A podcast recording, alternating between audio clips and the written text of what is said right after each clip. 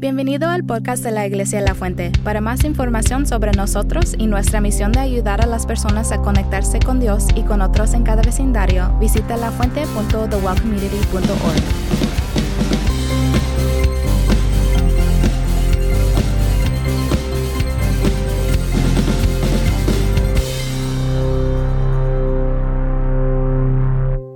Amén. ¿Cómo están? ¿Cómo, cómo amanecimos hoy? Frescos, ¿verdad? Estaba bonito hoy al día. ¿verdad? Ninguna nube de, de lluvia, nada, nada feo. Estaba bonito hoy. So, bueno, mi nombre es Alfonso Moreno, yo soy el pastor de jóvenes aquí de, la, de, la- de este, de este, ¿cómo se dice? Sitio, pues. En inglés decimos campus, pero en este, en este edificio, en este, este sitio de, de FIG, ah, yo soy el pastor de jóvenes, o sea, que significa que yo am, soy el pastor de sexto hasta el 12, muchos grados, ¿verdad? Pero también soy el pastor de cuarto y quinto, nuestros pre- preadolescentes. A ver si lo dije bien, preadolescentes, sí. Lo dije bien. So, soy el pastor también de cuarto y quinto, pero de los dos sitios. O sea que no nomás de aquí de FIG, pero también del norte. Eso sí, ya tienen tiempo bien, viniendo aquí a la, a la fuente y no me han visto, es porque estoy en el otro sitio. Cada vez, cada semana me brinco de uno al otro, viceversa, ¿verdad? So, ando, ando en un lado y después me vengo para acá. So, estoy en los dos lados y soy el pastor de todo eso.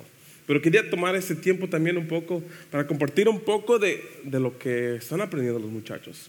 Como por ejemplo, al Ministerio de, de Jóvenes. La semana pasada le enseñamos sobre la ansiedad. Y ahí muchas veces pensamos, la ansiedad, la ansiedad no, es, no es nada, es algo pequeño. El Señor mismo nos dice, no, no tenemos que tener ansiedad de nada. ¿Por qué? Porque Él provee, ¿verdad? Amén. Él provee. Pero la cosa es que nuestros muchachos, nuestros jóvenes tienen una ansiedad que los está consumiendo. Feo. Y, es, pesado para ellos. La semana pasada hablamos sobre cómo el rey David pasaba y cómo el Señor le daba fuerza para sobrepasar y tener el ánimo para, para seguir adelante, aunque tenía toda esa ansiedad del rey Saulo atacándolo. Y él no queriendo atacarlo para atrás, no quería matarlo.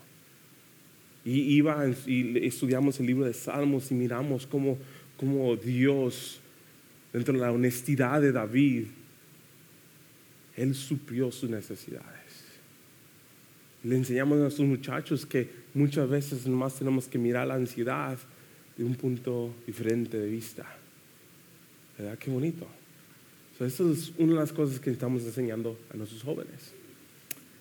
Esta semana, para el cuarto y quinto, estamos estudiando la historia de cómo a la María encontró la- las buenas nuevas que iba a tener un hijo. Pero qué bonito, ¿verdad? La, la historia de María escuchando las buenas nuevas, ¿verdad? Jesús va a nacer, pero no fue un tiempo, una cosa fácil para recibir.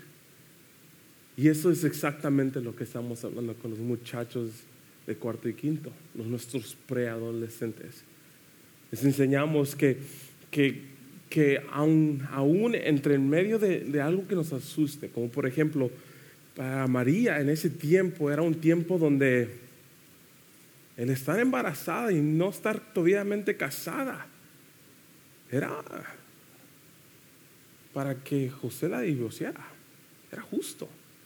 Era justo que la gente eh, la matara a piedrazos. Era, era la realidad que miraba María. Era la verdad. Pero además ella se gozó porque sabía que si Dios iba a hacer eso en ella, que Él iba a cubrir todo eso, que Él iba a proteger de todo eso. Y eso es lo bonito y es lo que le estamos enseñando a nuestros jóvenes, que cuando hacemos las cosas que nos dan miedo, ¿verdad? Como por ejemplo invitar a aquellos que nos hacen daño a nuestros grupos de vida. Invitar a, aquel persona que, aquella persona que nos lastimó. Yo sé que a lo mejor no les pasó a ustedes, pero a mí de morro sí me pasó mucho. De niños que me tiraban piedras y, y un montón de cosas. Me decían gordo, que estaba, estaba gordo también, estaba chiquito. bajé de peso ya, ya después, pero eso es algo diferente. ¿Verdad? Pero sí, fue algo pesado. Fue algo pesado. Y, y, yo al pensar que tengo que invitar a esas personas a mi grupo de vida donde yo tengo una relación honesta con mis amigos, una relación donde no quiero que mis amigos oigan las malas palabras, las cosas que me decían antes, las burlas que me hacían. Si Dios me dijera que los invitara a la iglesia, estuviera pesado, estuviera difícil. Pero lo tenía que hacer, ¿verdad? Amén, ¿verdad? Pero de eso se trata. Y, el texto de hoy, lo bonito es que es la segunda vez que Jesús viene al Decapolis. Es una ciudad, es una, es una región de 10 ciudades paganas cerquita del mar de Galilea. Y en esta región es la segunda vez que viene ahí. La primera vez que viene a, a ese sitio, a ese lugar, fue con un hombre, dos hombres endemoniados. Si se acuerda, está en Mateo capítulo 8. Esa era la historia de dos hombres endemoniados. Hombres que por toda la región fueron conocidos como hombres que hacían daño, que causaban daño. Estaban encuerados, ¿verdad? Todos bien maltratados por daños que ellos mismos se hacían. Dice la Biblia que, que ellos hacían llantos por toda la noche. Toda esa región los conocía y sabían el mal. Dice la Biblia que hasta por, por muchos de ellos iban a, a tratar de calmarlos, a terminar para que se apacigüen y todavía no podían con ellos.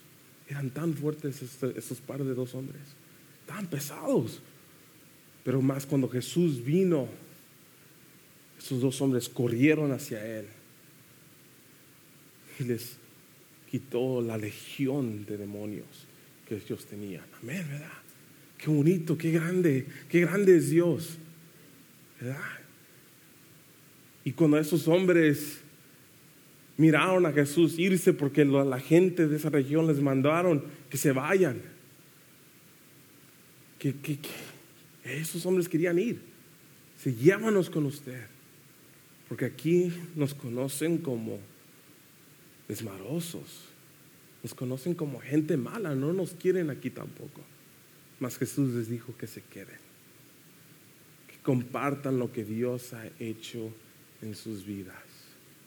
Y lo que vamos a leer hoy se trata de un pasaje de cuatro mil personas que vinieron a ver a Jesús dentro de unas ciudades, una región de paganos. Los paganos eran gentes que no querían y no sabían y no conocían nada del Dios de Israel. No conocían nada de él. No sabían nada del Antiguo Testamento. No sabían nada de Génesis o de Moisés o de Abraham. No sabían nada de eso. Y de la historia de hoy vamos a mirar que Dios no solamente tenía un plan para los judíos, para el pueblo llamado de Él, sino también su plan completo era para todos nosotros. Amén.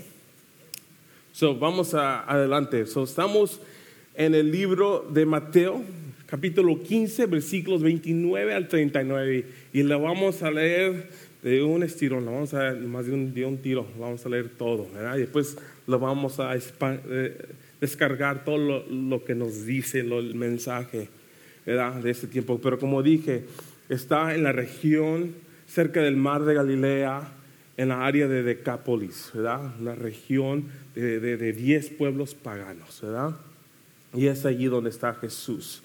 Y dice, y pasando Jesús de allí, vino junto al mar de Galilea y subiendo al monte se sentó allí.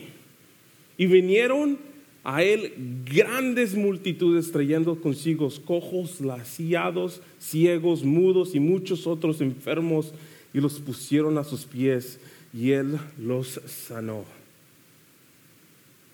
¿Cómo que un pueblo que es pagano sabe que Jesús viene primero y que Él puede sanar a su gente? Si, si mira usted en un mapa la región de, de Capolos, no está toda la región, todos los diez pueblos cerquitas del mar de Galilea. Tienen que caminar. Tenían que, tenían que ir un rumbo para llegar allí. No están todos los diez pueblos ahí pegados al mar. No era alguien que, que podías ver a Jesús. O sea que tuvieron que viajar. Y es más, tuvieron la fe de traer a sus enfermos.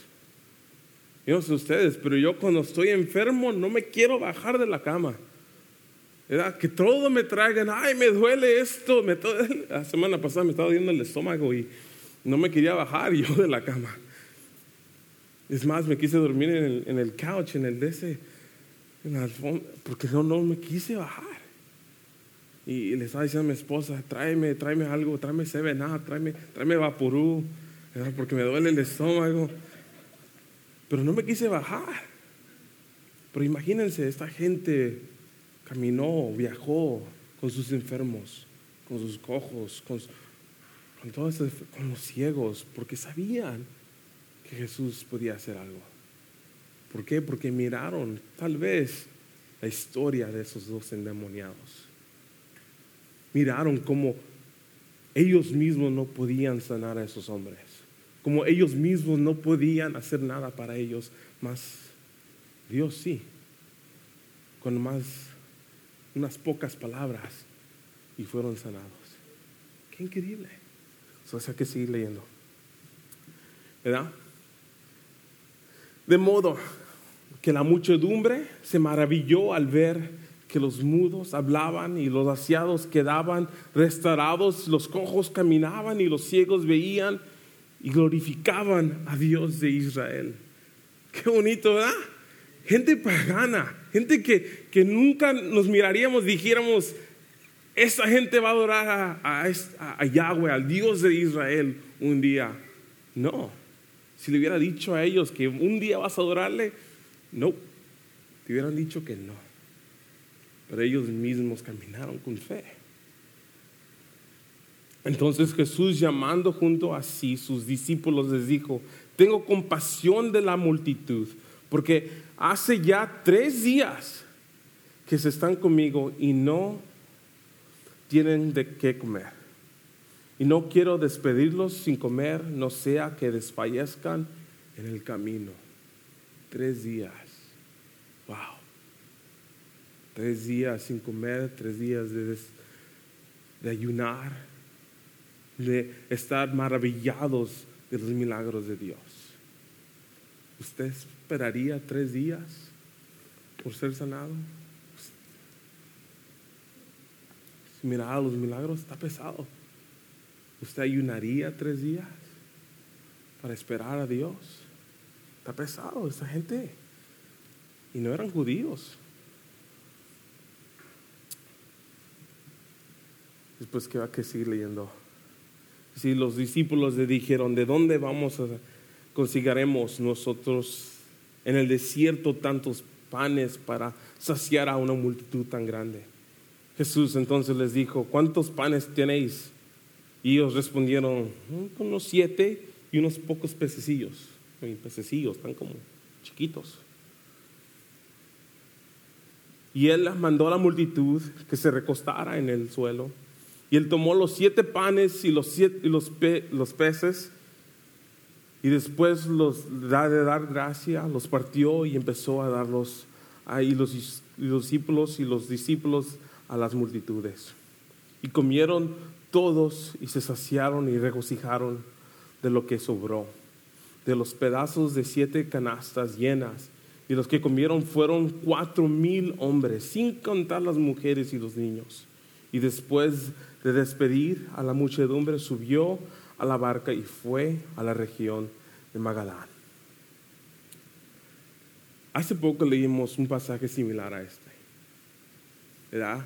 la, que el Señor suplió comida para los cinco mil hombres. ¿verdad? Hace el capítulo 14 se me hace. Y hay unas diferencias. Una, la primera, la obvia, es que los cinco mil eran hombres judíos. Eran gente que conocían al Dios de Israel. Alababan al Dios de Israel. Y Él les dio de comer. Y Él suplió. Pero ¿se acuerdan? Sobraron cuántas canastas? ¿Se acuerdan? Doce canastas. Puede ser que esos doce nacen eran un homenaje a las doce tribus de Israel. Pero con estos cuatro mil, gente que no es judía, gente pagana, que no conoce del Antiguo Testamento, que no conoce del Dios de Israel, del cual las promesas de ese Dios no son para ellos. Más a ellos les sobraron cuántas canastas? Siete. Si el número siete tiene un significado grandísimo. El número siete significa completo, total. O sea que el plan total de Dios es no solo que los judíos coman, sino también el resto del mundo. Amén. Esa es la diferencia. Una de las diferencias, qué bonito da el Señor a los detalles. Miraba los doce para las doce tribus, siete para demostrarle a los judíos y a los discípulos de Él, este es mi plan total. Seguimos. Pero una de las cosas que también notamos es las diferentes perspectivas que miramos en este pasaje. Miramos la, fidelidad de, aunque no está en el pasaje por el local por donde está Jesús, sabemos que chance que los endemoniados estaban allí.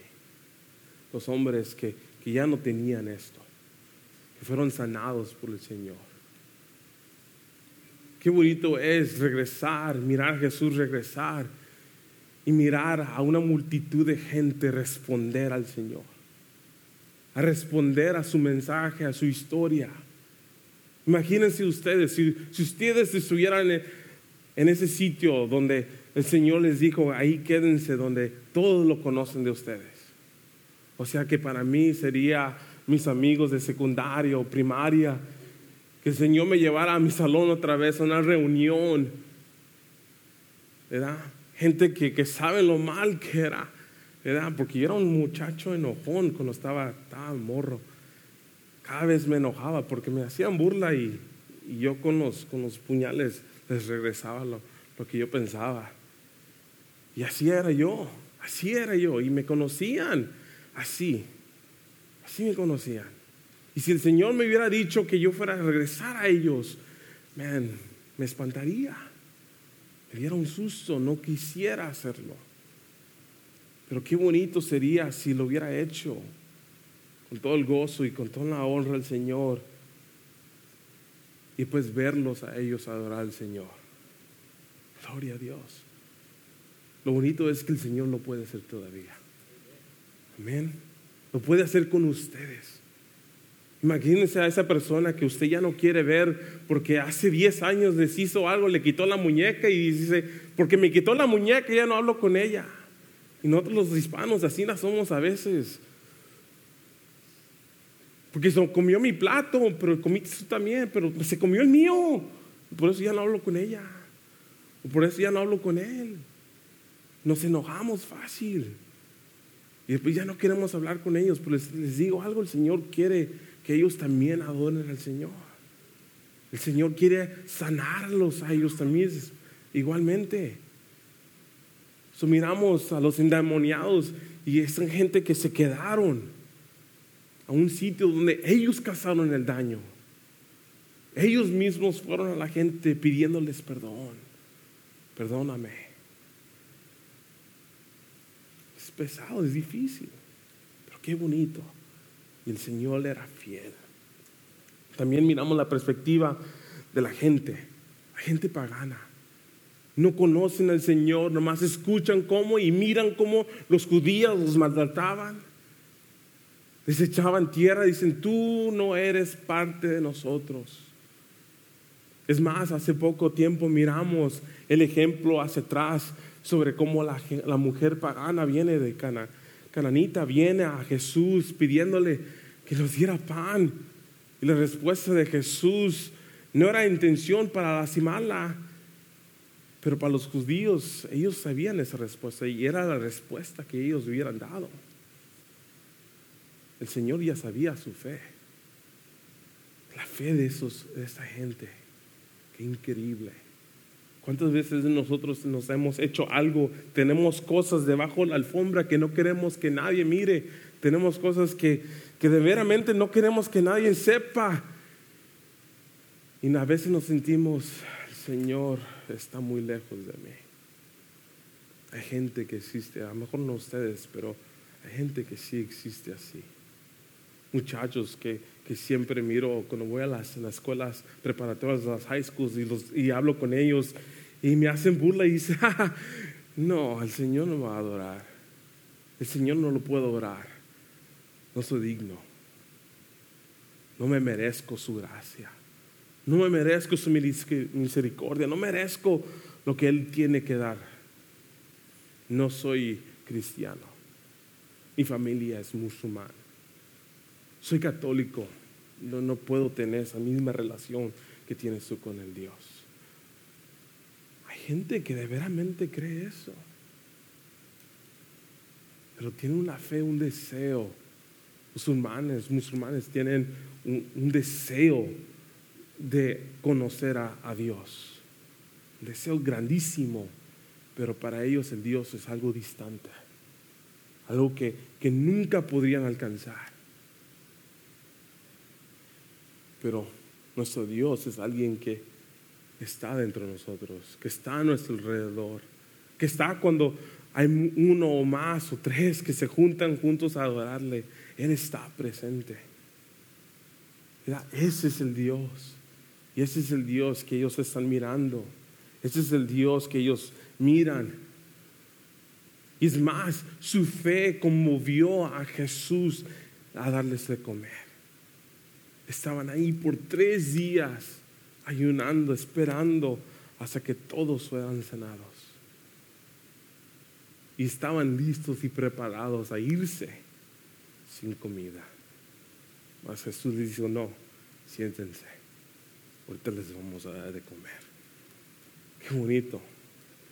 Me, me hace recordar de la parábola de Jesús en Lucas 18 de una viuda que va a un juez pidiéndole justicia. Y cada día iba y le tocaba, juez, dame justicia. Y Jesús está contando esta historia de esta justicia, de esta viuda, de la fe de esta viuda. Y mira lo que dice el, el juez. En versículos 6 y 8 dice, y el Señor dijo, escuchad lo que dijo el juez injusto. ¿Y no hará Dios justicia a sus escogidos que claman a Él día y noche? ¿Se tardará mucho en responderles? Os digo que pronto les hará justicia. No obstante, cuando el Hijo del Hombre venga, hallará fe en la tierra. Esa fe de persistencia, por su justicia, por, por querer que un ser querido venga a los pies del Señor. No pare. Yo tengo mis padres que todavía no conocen al Señor, pero les digo algo, cada día que oro por ellos, cada vez que los miro, los miro más y más cerca a los pies del Señor. Están leyendo su Biblia, están estudiando, ya no más van a los domingos y nomás escuchan al Padre predicar, sino ellos mismos están estudiando. Ellos mismos están queriendo más y más. Todavía no conocen al Señor completamente, todavía no conocen el Evangelio, pero ¿saben qué? Mi persistencia el Señor la ve. Y también igualmente ve la de ustedes. So, si tienen a alguien o, un amigo, un familiar que ustedes están mirando y dicen, todavía no, chance que no, no paren persistencia, si él pudo ver la persistencia, la fe de estos hombres, de estas mujeres paganas, que no son parte del pueblo más, nosotros que somos hijos de él, él nos escuchará. Y él está ahí. Si tiene un hijo, una hija que, que parece que, que está yendo fuera de las de lo de Dios, que, que quiere ir a su propio rumbo, no pare de orar persistencia de nuestra fe sí mueve. Sí mueve, porque nuestro Dios no es injusto. No es injusto. Nuestro Dios es justo y su tiempo es perfecto. Amén. Su tiempo es perfecto y Él sabe exactamente lo que hace. Y a veces nuestra persistencia es más para nosotros que es para la persona a quien estamos orando por Él. ¿Verdad?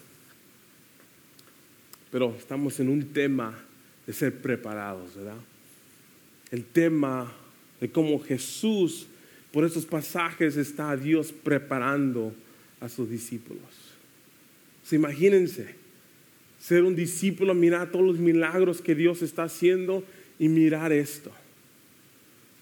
Hay gente quien ellos han mirado y han visto como nadie, como si fueran nadie.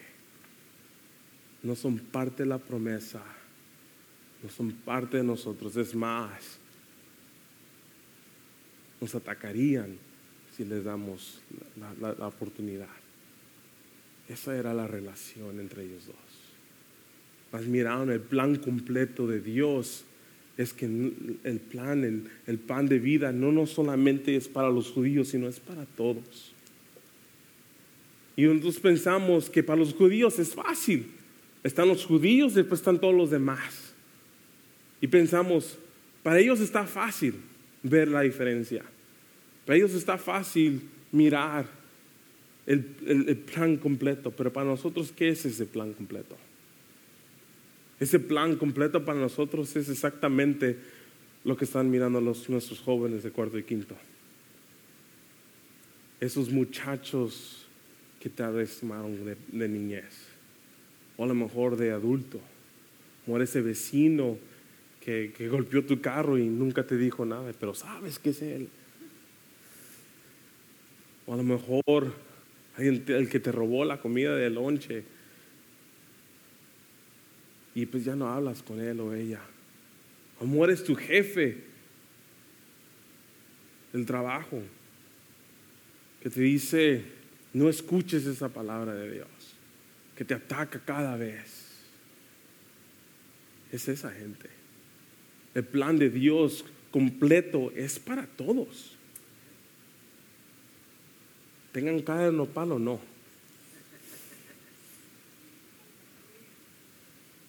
Es, es para ellos, es para todos nosotros. Y eso es lo bonito del Señor y eso es lo que nos demuestra en ese pasaje. Que el plan completo es para los que nos lastimaron, para los que nosotros lastimamos. Yo tengo a muchos de esos. Personas que yo mismo lastimé por mi orgullo, por mi enojo, por mi frustración. El Señor quiere que yo vaya a ellos, pida perdón, les demuestre a un Dios grandísimo, un Dios que mandó a su Hijo, fue maltratado.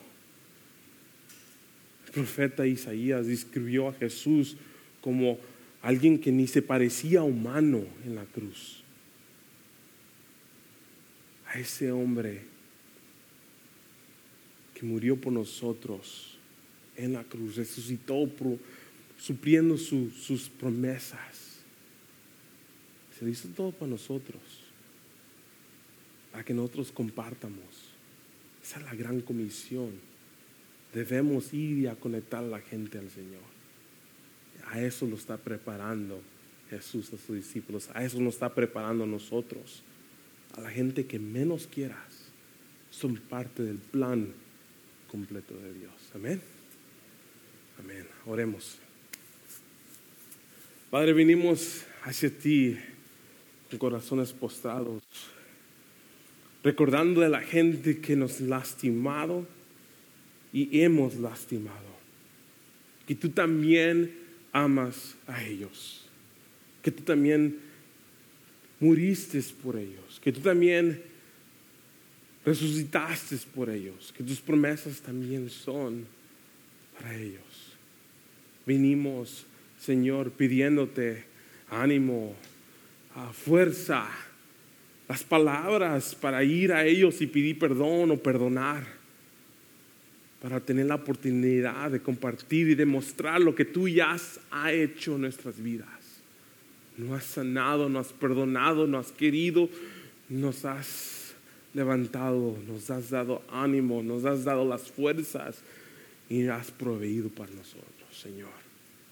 Te pido, Señor, que tengamos la fuerza, ese tiempo de Navidad, para compartir palabra que sana. Compartir las buenas nuevas porque Dios quiere su plan completo que sobresalga. Que la gente que menos, menos queremos hablar durante, durante esta temporada, que hablemos, que nuestras voces salgan no con enojo, aunque ellos nos ataquen, Señor, Padre, danos mansedumbre, Señor, danos paciencia, danos la fuerza para decir, no le voy a echar más leña al fuego, sino, Padre, te pido de todo corazón que nos ayudes a compartir lo que has hecho en nuestras vidas. Gracias. En nombre de tu Hijo Jesús oramos y amén. Gracias por unirse al podcast de la Iglesia de La Fuente. Visítanos en lafuente.thewellcommunity.org para obtener más información sobre nosotros, formas de conexión, tiempo de servicio y localización.